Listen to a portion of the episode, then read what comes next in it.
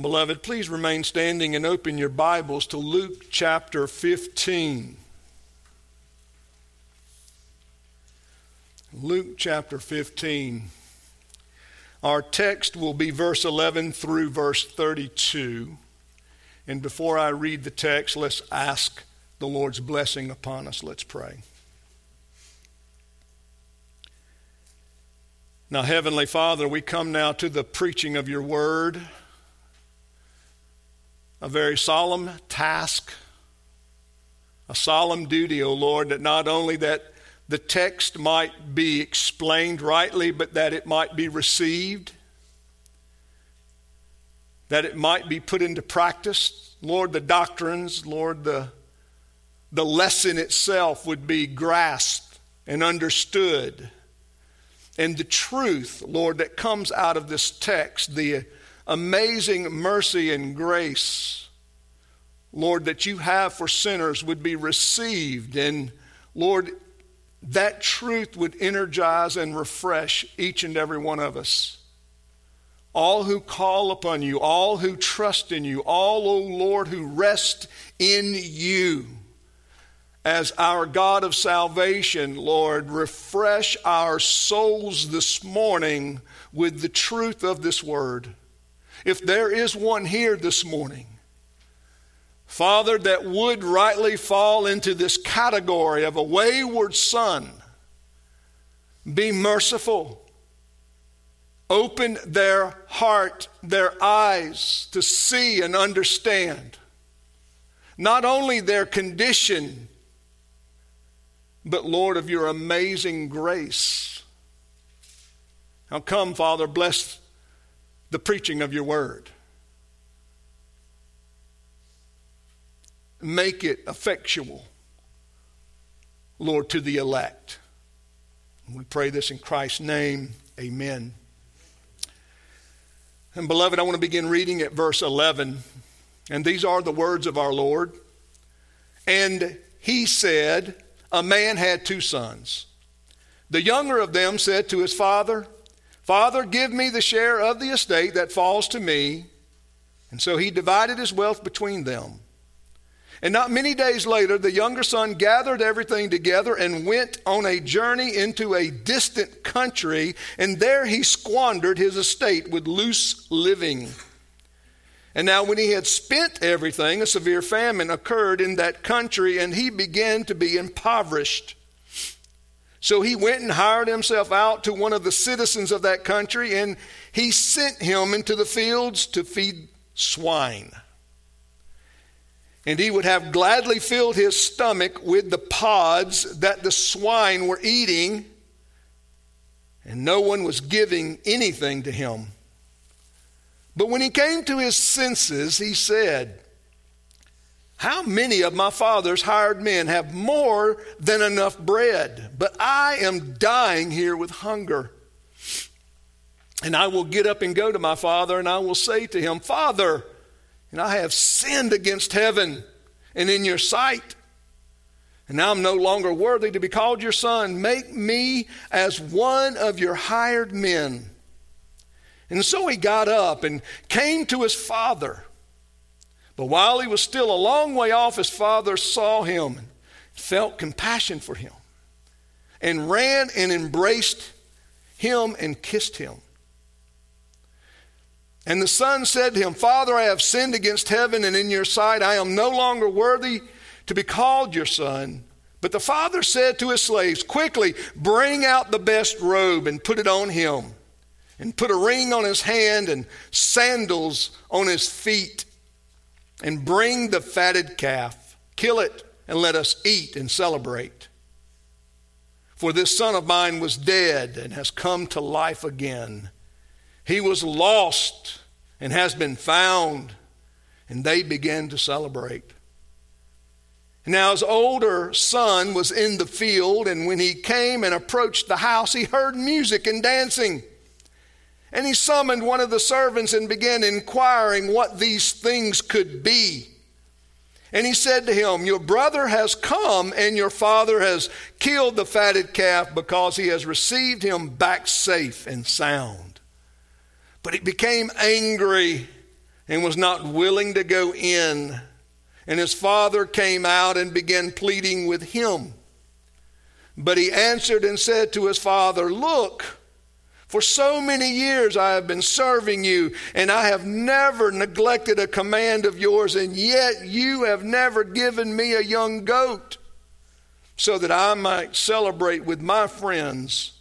But when the son of yours came, who has devoured your wealth with prostitutes, you killed the fatted calf for him. And he said to him, Son, you have always been with me, and all that is mine is yours. But we had to celebrate and rejoice, for this brother of yours was dead and has begun to live, and was lost and has been found. Amen. Thus ends the reading of God's word. You may be seated.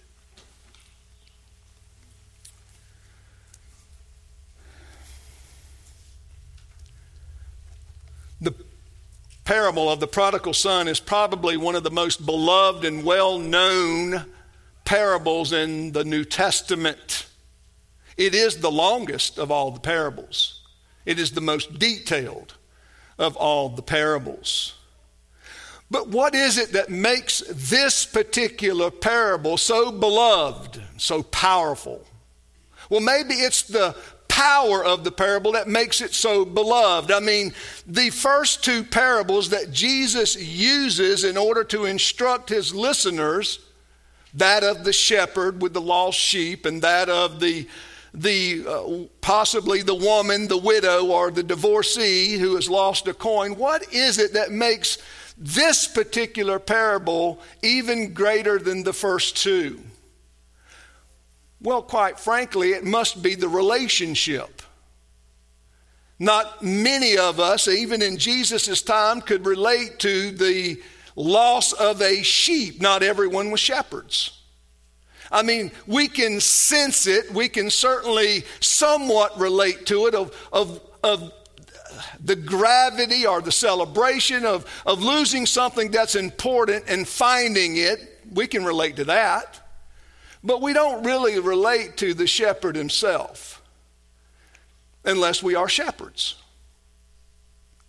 We don't really relate to the woman who's in dire need of, of certainly maintaining uh, some financial stability, typically in a world that's dominated um, by men.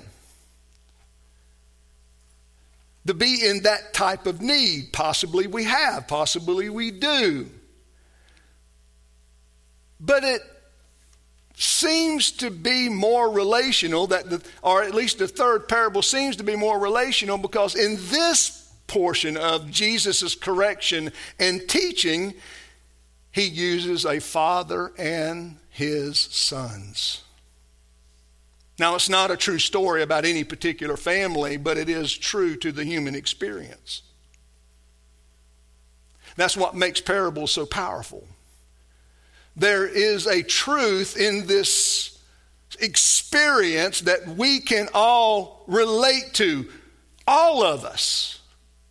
You can say, well, I'm not a boy, I'm a girl, I'm not a son, I'm a daughter, I'm not a husband, I am a wife or a mother, or a father, but a mother. Either way, a parent, a child. All of us have been someone's child at some point in time. Even right now, we may be still someone's child who has a parent that is still living, or maybe we're a young person sitting out in the congregation, and you can certainly relate to this story. That's what makes this story so powerful. What is Jesus doing? What's the context? Well, the very first verse of chapter 15 tells us the problem. He says that the tax collectors and the sinners were coming near him, being Christ, to listen to him. Now, we got to be careful and we don't want to fall into some of the pitfalls that some of these um, more social oriented gospels relate to, and that is all sinners ought to be embraced. Jesus never discriminated, he just had these indiscriminate fellowship with sinners. That's just not the case. It tells us why the sinners were drawing near to him.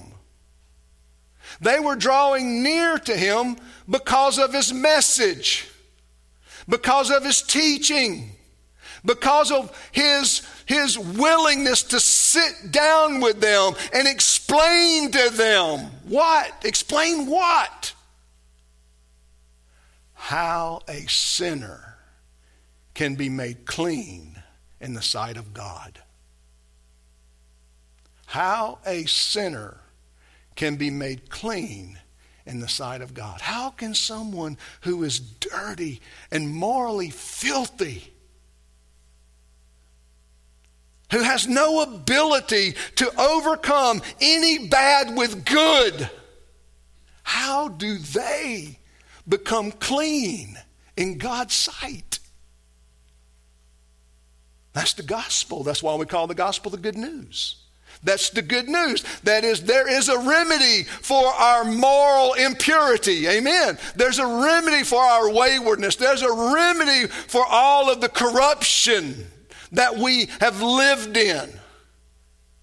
For all of our rebellion, there's a remedy. That's the good news of the gospel. That's the message of the gospel. And that's why the gospel was powerful in Jesus' day. And that's why even in our day, sinners are drawn to the preaching of the gospel. They want to be made right. How do I, how can I be made clean again? Because I'm so filthy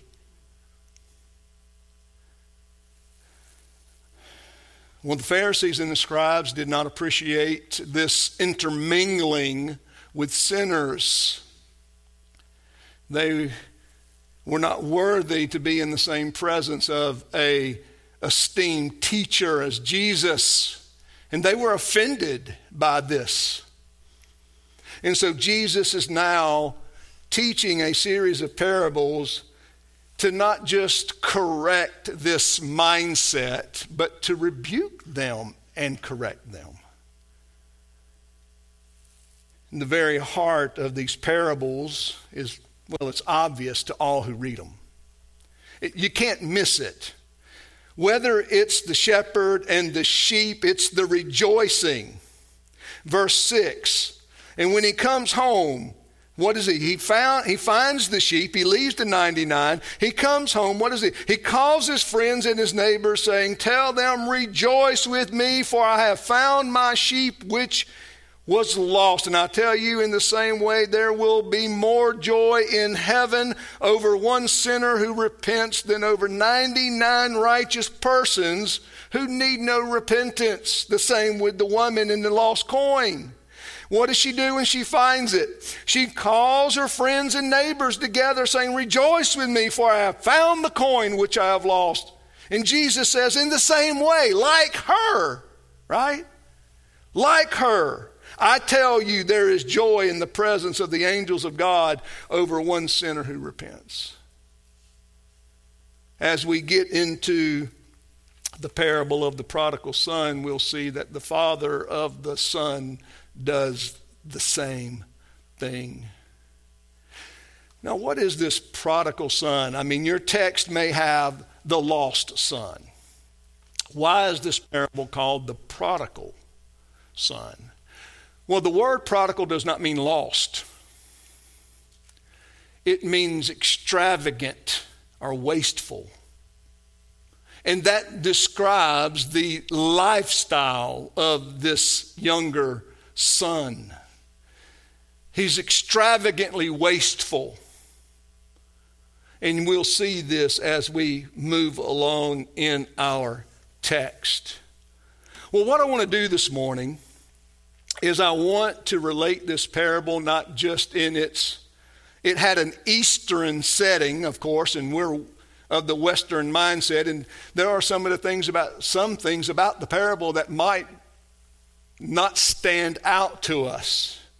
I hope to highlight some of those and use some words to describe the younger son to help us relate to him so that we might examine ourselves and to see where we are in this parable. That's what we're to do. We're to use the parable to look into our own hearts. This, this word of the Lord is to pierce our hearts, and we are to consider these two sons and ask ourselves which one is me? Which one do I relate to the most?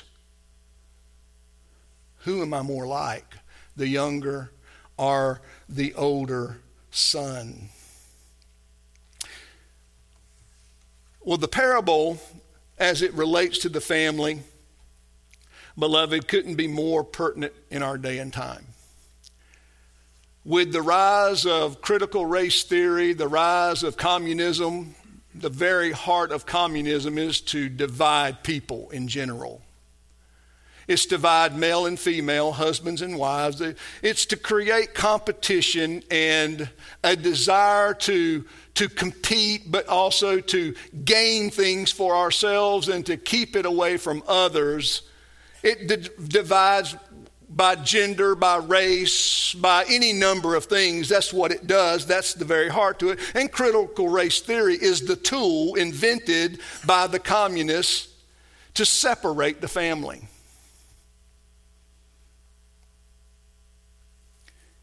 You might be aware of, or you may not be, there is no doubt a push in this country to separate the family to encourage divorce, to encourage selfishness, to encourage self promotion, to be against what the family is, particularly the biblical aspect, the biblical model of the family, to divide parents and children. There have been disgusting viral videos posted on social media of children going on rants and raves about their parents, typically parents that stand for traditional things, moral things.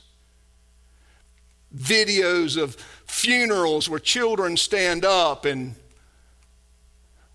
completely inappropriately speak ill of their parents. They're applauded, they're accepted, they are considered brave, and well, I said disgusting because that's what it is to the normal mind. You see, there's something about the parable that Jesus is expecting when, he's, when he uses the parable. What is Jesus doing? Jesus is setting the parable over there because of the natural filial affection that a father and children ought to have for one another. That's what makes the parable so powerful. And the first word that I want to use to describe this extravagant, wasteful son is heartless. Heartless. Now, how is the son heartless? Well, look at verse 12. The younger of them said to the father, Father, give me the share of the estate that falls to me. And so he, being the father, divided his wealth between them, the two sons. Well, in verse 12, there is something very offensive to the Eastern mind about this request. It's an offensive. It's an, a very offensive request. Not only should there be filial affection between a child and uh, its parents and the parent to the child, but here, what does the son request? What does the son demand? What is he asking the father for? Give me my inheritance. This would have been completely offensive to the Eastern mind.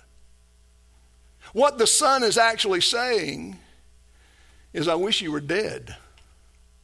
Just give me what's mine now. This is not a reasonable, or this is not in any way a, you know, uh, the Western mind is not as offended as the Eastern mind about the request. We were like, well, look, it's his anyway. Let's go ahead and divide it up and be done with it. Here it is, be gone. Take, take it. See you. But not in the Eastern mind. The idea that a son would demand his portion of the inheritance would have been staggering and offensive. He's heartless. He, he lacks, this son lacks that nat. Listen, I want to say, I use the word natural. Why? Because it is normal, it is natural for a son to love his father. For a child to love its parent, the one who cares for them, the one who is taking care of them, the one who is meeting their needs, growing them up, shaping and molding them, making them useful and productive in society and before God, making them worshipers, giving them all of the teaching to shape their morality, to give them the tools they need to work and labor and live before God successfully. That's the parent that ought to be loved, adored, and honored. Amen. This is the father here. I will address the father later. I want to focus on the son.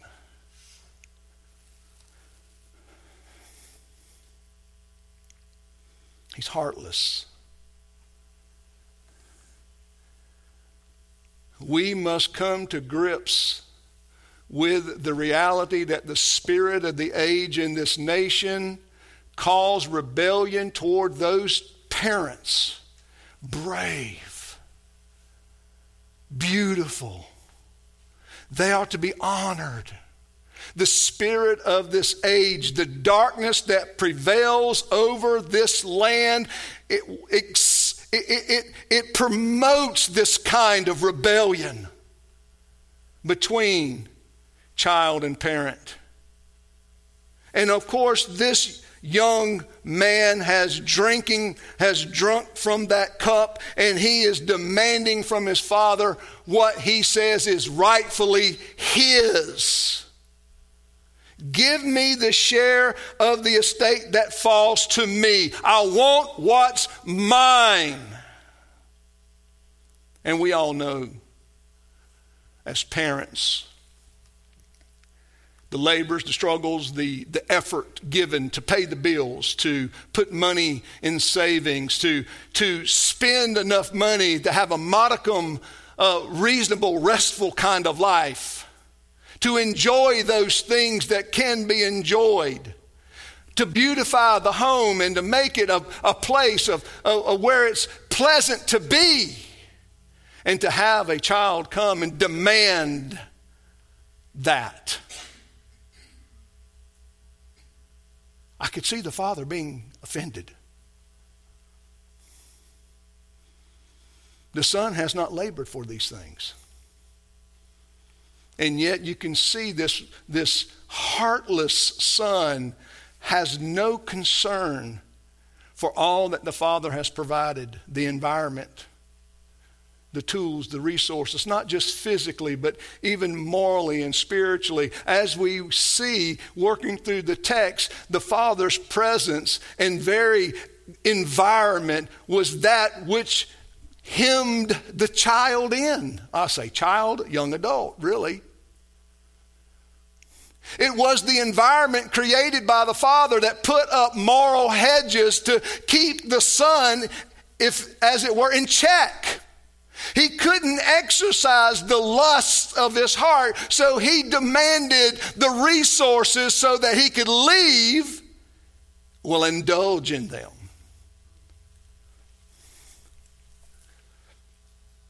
He's heartless.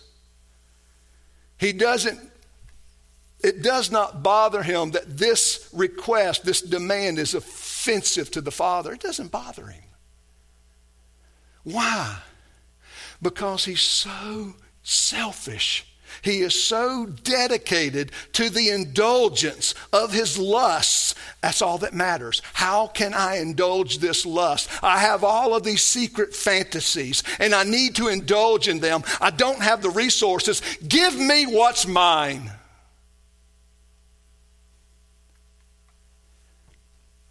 Well, the Father does. Which brings up our second word. Not only is he heartless, he's rootless. What do I mean by rootless? Well, look at Look at verse 13. And not many days later, the younger son gathered everything together and went on a journey into a distant country. And there he squandered his estate with loose living. He's, he's rootless. He has no there, there is nothing in him that desires to be rooted in this tradition, this family, this love, this environment. That God says, that Scripture says, is quite a blessing. You know what is a com- companion to this parable is the book of Proverbs. Read the book of Proverbs, and you'll see the companion of that's the companion book to this whole parable of how throughout, particularly those first 10 parable, uh, first 10 chapters of Proverbs, where the father and the mother are what? Instructing, pleading, encouraging, right? Warning what? the children, the sons, the daughters. To, to, to be discerning, to be understanding, to, to be able to distinguish between that which is good and that which is goodish. Now, why do I say goodish? Well, because, I mean, we seem to be able to recognize blatant evil, but that's not what tricks our young people. That's not what tricks the naive. That's not what causes them to stumble. It's those things that look, well, mostly good, but yet have that element, that hook that snares them when they get into it. And they're not able to discern that. And we have a whole book in Scripture that's dedicated to what? Bringing the naive. What is a naive person? A naive person is an inexperienced, uneducated person. To give them an experience through the instruction of the word so that they don't have to experience the evil itself. That's why the book of Proverbs focuses on the word listen, my son. Listen. Learn by listening and not by doing those things that are wrong. The younger son did not heed this instruction. I'm sure he was catechized. I'm sure he was taught the book of Proverbs. It would have been natural for the Hebrew household to be full of this type of instruction, and yet this son is rootless. He wants to detach himself from this environment and this context. He wants to remove himself from it, and he wants to go out on his own so that he might sow his wild oats.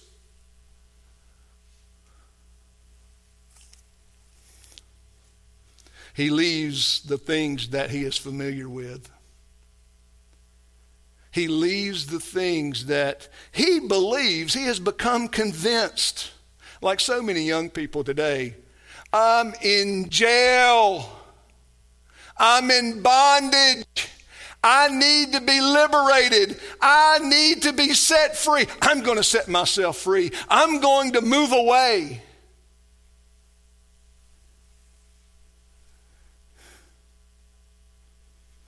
Why does he want to move?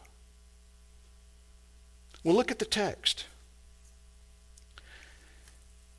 He goes into a distant country. They don't know him. They're not familiar with his family. He, he doesn't have to go, oh, yeah, I'm a member of this synagogue over here. No, no, no, no, no, I don't, no, that's not me. And there he squandered his estate with loose living. Why did he want to uproot himself and detach himself from this moral environment, from this good place, from the place, listen, as we will learn, from the place where there is great kindness and mercy, where there is love, true love.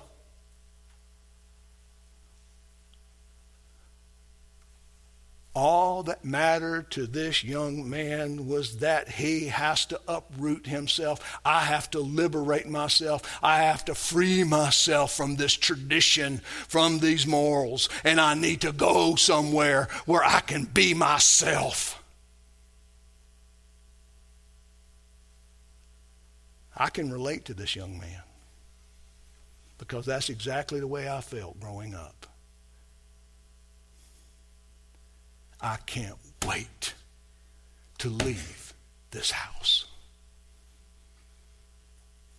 And I signed up for the military. Best thing in God's providence that could have ever happened. Because there I learned a lot of lessons about life and about people. And I came to my senses in that environment and realized how important family is. Beloved, this young man is rootless. He wants to detach himself. He wants to see himself liberated and free. He's drinking the spirit of the age, if you will, in. He's like the Esau, you know, Jacob and Esau here. I mean, the older son, He's not righteous either. But here, the younger son is dominant. It's like, like even Esau. It, the Bible talks about how his immorality grieved his parents.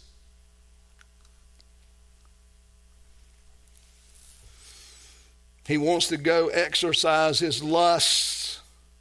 But what he finds out as we work through the text, you know what he finds in this distant land? He finds a prison because that's exactly what sin does. Sin enslaves us.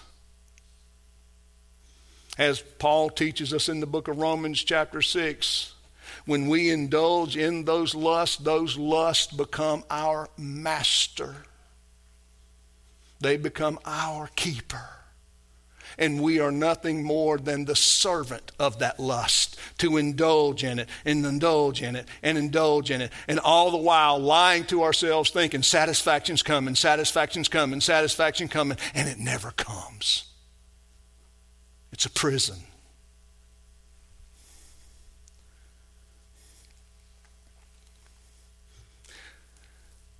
I, I really struggled with the next one, but I'm going to give you the concept and we're going to talk about several of these. In verses 14 through 16, we have, well, this pitiful condition that this young man finds himself in.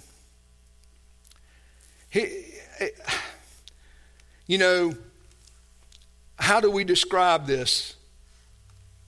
Helpless? He's pitiful. Notice what the text says. And now, when he had spent everything, now where's his resources?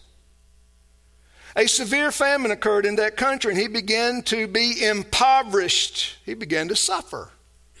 That's what the word impoverished is conveying to us. And so he went and hired himself out to one of the citizens of that country, and he sent him into the fields to feed swine. And he would have gladly filled his stomach with the pods that the swine were eating, and no one was giving anything to him. What do we find here? We find a very pitiful young man now. And you might use these words to describe him under pitiful, helpless, he has no means any longer to provide for himself, to make a way for himself, to cause others to do something for him. Now he must hire himself out. I must work for you. I, he has to go get a job so that he can earn something just to try to meet some basic need in his life. He went from extravagant and wasteful living now to begging. It's a great picture of sin, isn't it? We see the downward spiral of this young man, don't we? It's not getting better. Now, I have something to say about that, but, and let me say this not everybody who leaves home in a rebellious state does poorly. Some of them do quite well.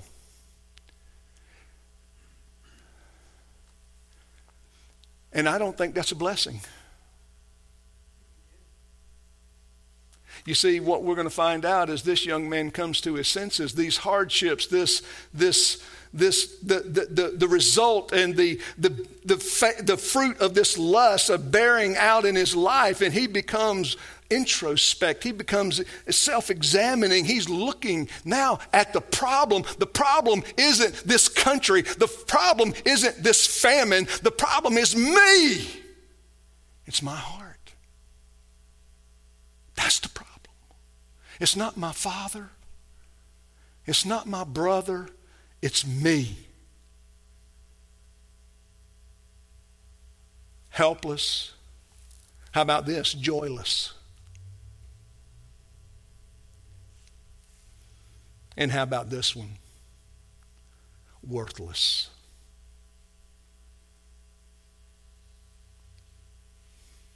You say, now that's harsh, Pastor Stanfield. I know.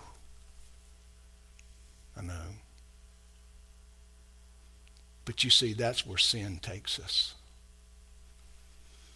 Sin, when it has its way with us and it's unbridled, can reduce us to being worthless. That's the reality. Now, that may be a reality you won't think about, but it is the reality. You might say it this way there's really only one person that cares about this young man in this parable. Who do you think that is? It's the Father. His brother didn't care about him. See, the older brother's selfish too. Remember how the story starts off. He got his portion of the inheritance too. And I have more to say about that next week.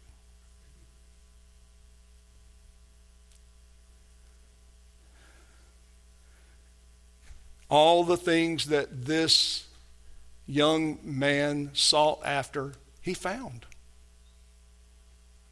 and it ruined him. All of his lusts were indulged, and it did nothing but ruin him.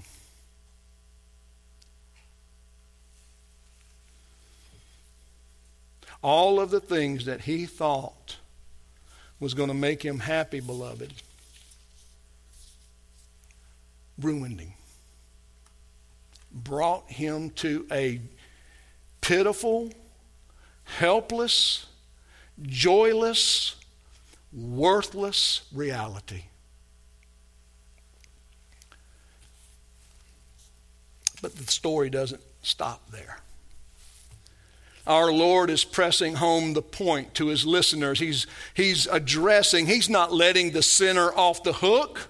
Look how he's highlighting the gross nature of this young man, the sinner that he is. He's a certainly addressing these tax collectors and these sinners in, that are coming to listen to him. He is certainly addressing them. He's not letting them off the hook. He's not somehow saying, oh, these sinners are better than these sinners. No, he is talking about how gross they are and they are in a helpless condition, a joyless condition. But now let's talk of his restoration from verse 17 through 21. But when he came to his senses, he said, How many of my father's hired men have more than enough bread, but I am dying here with hunger? This restoration, it did not come through someone just feeling sorry for the young man. Where did the restoration of this young man's life begin? With himself. With himself. The process of restoration began, it began in verse 17 in that first statement. But when he came to his senses, the word ideas, he came to himself. He actually opened all of the dreams, see, all of the, the faux glamour, all of this liberated lifestyle, all of these things that we were told that if we indulge in, we'll be the happiest. Well, he comes to his senses. He comes to himself as that's a lie. That is not true. If it were, I'd be the happiest man in the world. But yet, look at me. I'm friendless. I'm hopeless. I'm homeless. That's my reality. Where are my friends? They're all gone. They spent his money. They, you know, fair weather friends. He was the most popular guy in the city when he arrived with these bags of money. But because he ran out, they were no longer his friends. He has no home.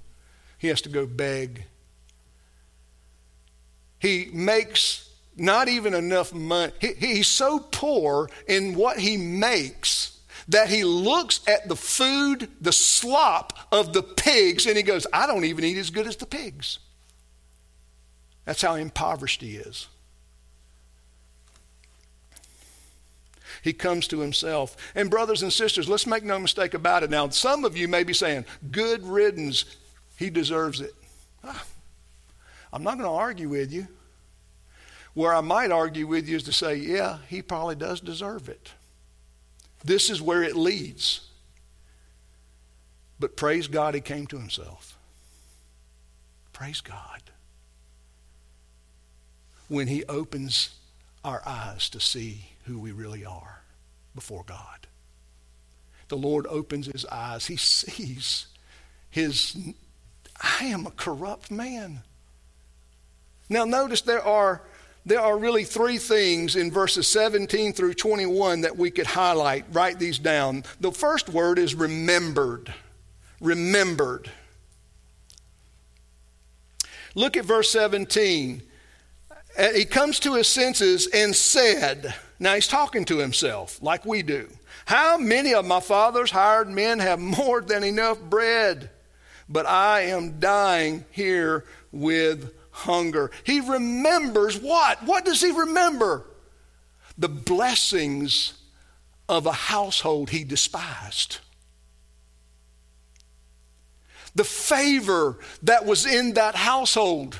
That favor that God had put upon his father's life because his father was a man before the Lord's face, if you will. And of course, obviously, in the parable, ultimately, the father represents the grace and the favor and the forgiveness of our heavenly father. He remembers where the benefits rightly are with the house of my father. And what does he do? He repents. He repents. Verse 18 I will get up I, and go to my father. I will say to him, Father, I have sinned against heaven and in your sight. This, this idea of sinning against heaven is sinning against God.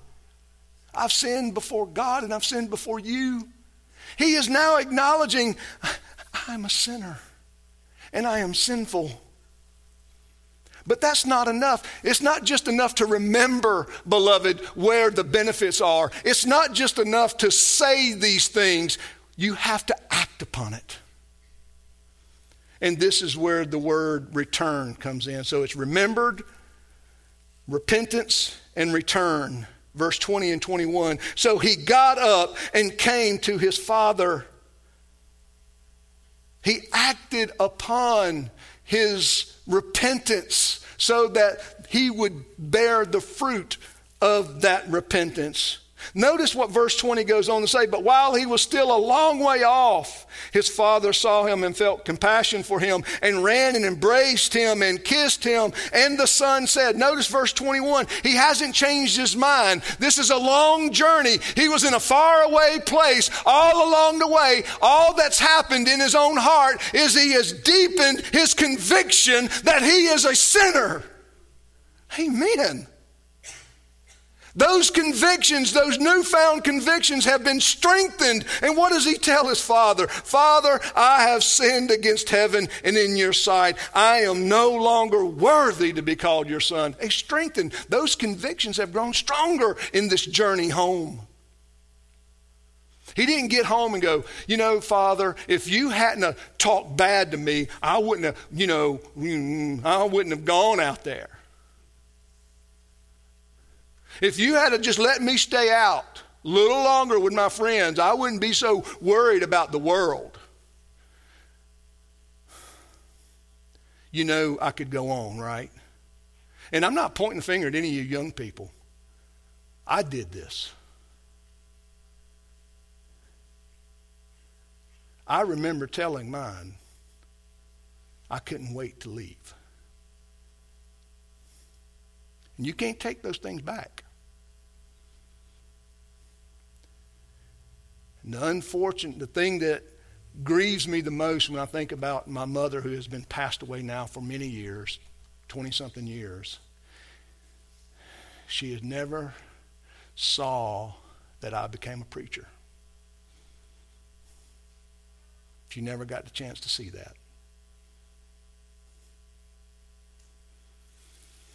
This conviction has strengthened in his journey back home. Now he even acknowledges, I'm, I'm not even, don't, don't even call me son. I'm just not worthy of it. He returns home. There are three things involved in repentance. Let me give those to you that are subcategories of those three words remember, repentance, and return. And that is, there must be a change of mind. There was. A change of heart, there was, and a change of direction, there was. He returned home. That's true repentance. Now, beloved, I have to stop there. We don't have time to go further. But I want to highlight to you the emphasis that Jesus is making here. He uses this very intricate and detailed human experience to highlight the love of this father. He, he, he sets before the listeners this notorious, rebellious young son who is so unappreciative, you can't do enough for him. You just can't help him. He's beyond help. He, the, the, the son is the smartest person in the house.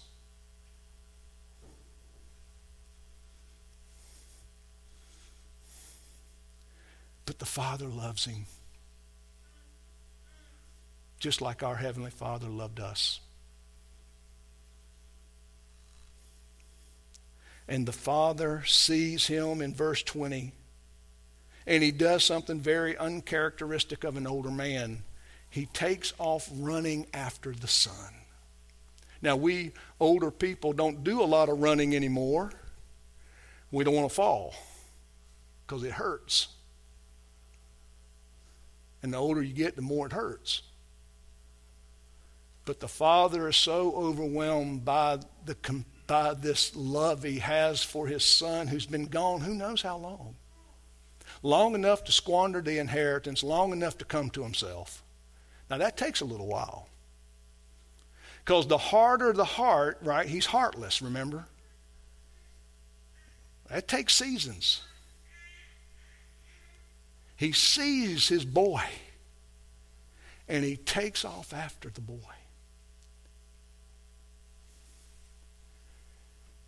He is wanting to impress upon his son. He doesn't wait for the son to come to him. He wants to impress upon the son, Where have you been? I have been waiting for you. Welcome home.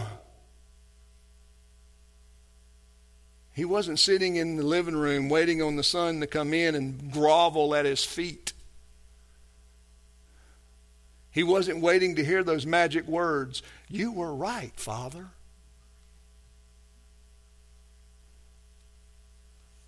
Now, they often do. I'll guarantee he did say that.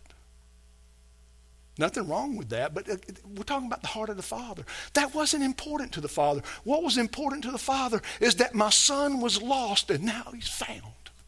He was dead and now he's alive. Kill the fatted. Let's celebrate. There's all kinds of celebrations in the Bible. We celebrate important providential events, acts of God. We celebrate worship. Worship is a celebration. We celebrate birthdays in the Bible. We celebrate events. I mean, there's just all kinds. People like to celebrate. Even the pagans celebrate when they destroy God's people. There's celebrations. I mean, there's all kinds of celebrations in the Bible. And yet, this celebration is very unique. It's very pointed. It's very important. It's to receive the wayward son, the one that was dead and is now alive. And it says in verse 24, and they began to celebrate.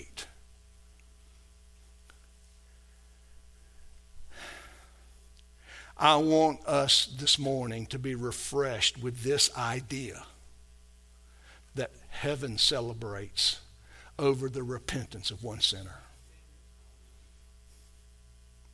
That's you, that's me, that's our sons and daughters. Uh, listen to me. This story is so powerful because there is nothing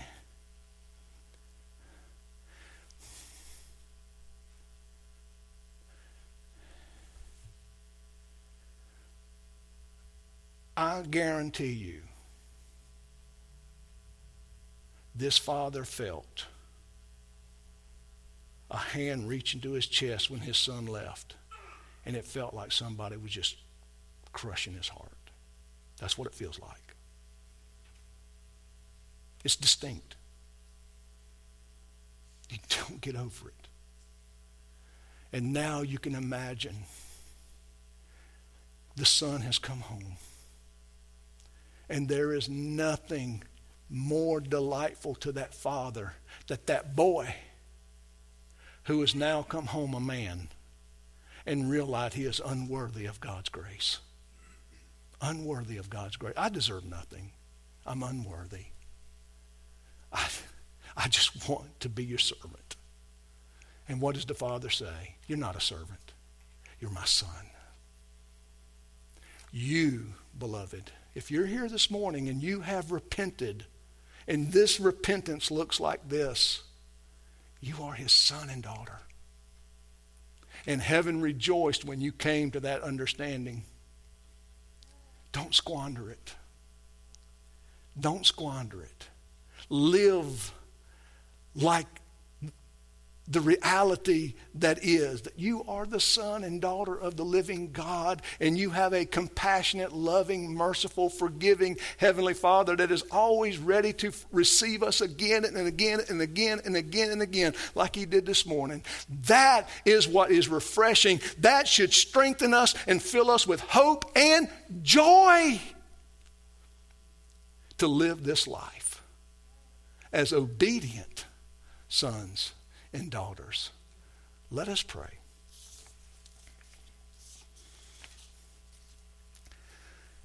Now, Father, teach us to bless your name more and more. Lord, may this scripture impact our lives. May we drink deeply of this cup of forgiveness. And may it truly refresh us and restore us and strengthen us, O oh Lord, our faith, our hope, our joy, that we can live this in this world as sons and daughters of the living God, the one who is all merciful, all loving, all forgiving, all kind. Let that, Lord, be our motivation. And let us encourage our brothers and our sisters Let's encourage one another to continue on in obedience and faith, O oh Lord. Let us not look at this, env- this environment as constrictive, but helpful. Lord, there is nothing but darkness outside of your house. Let us learn to live in your house, Lord, happy and glad. All that's out there is sorrow and misery. We pray this in Jesus' name. Amen.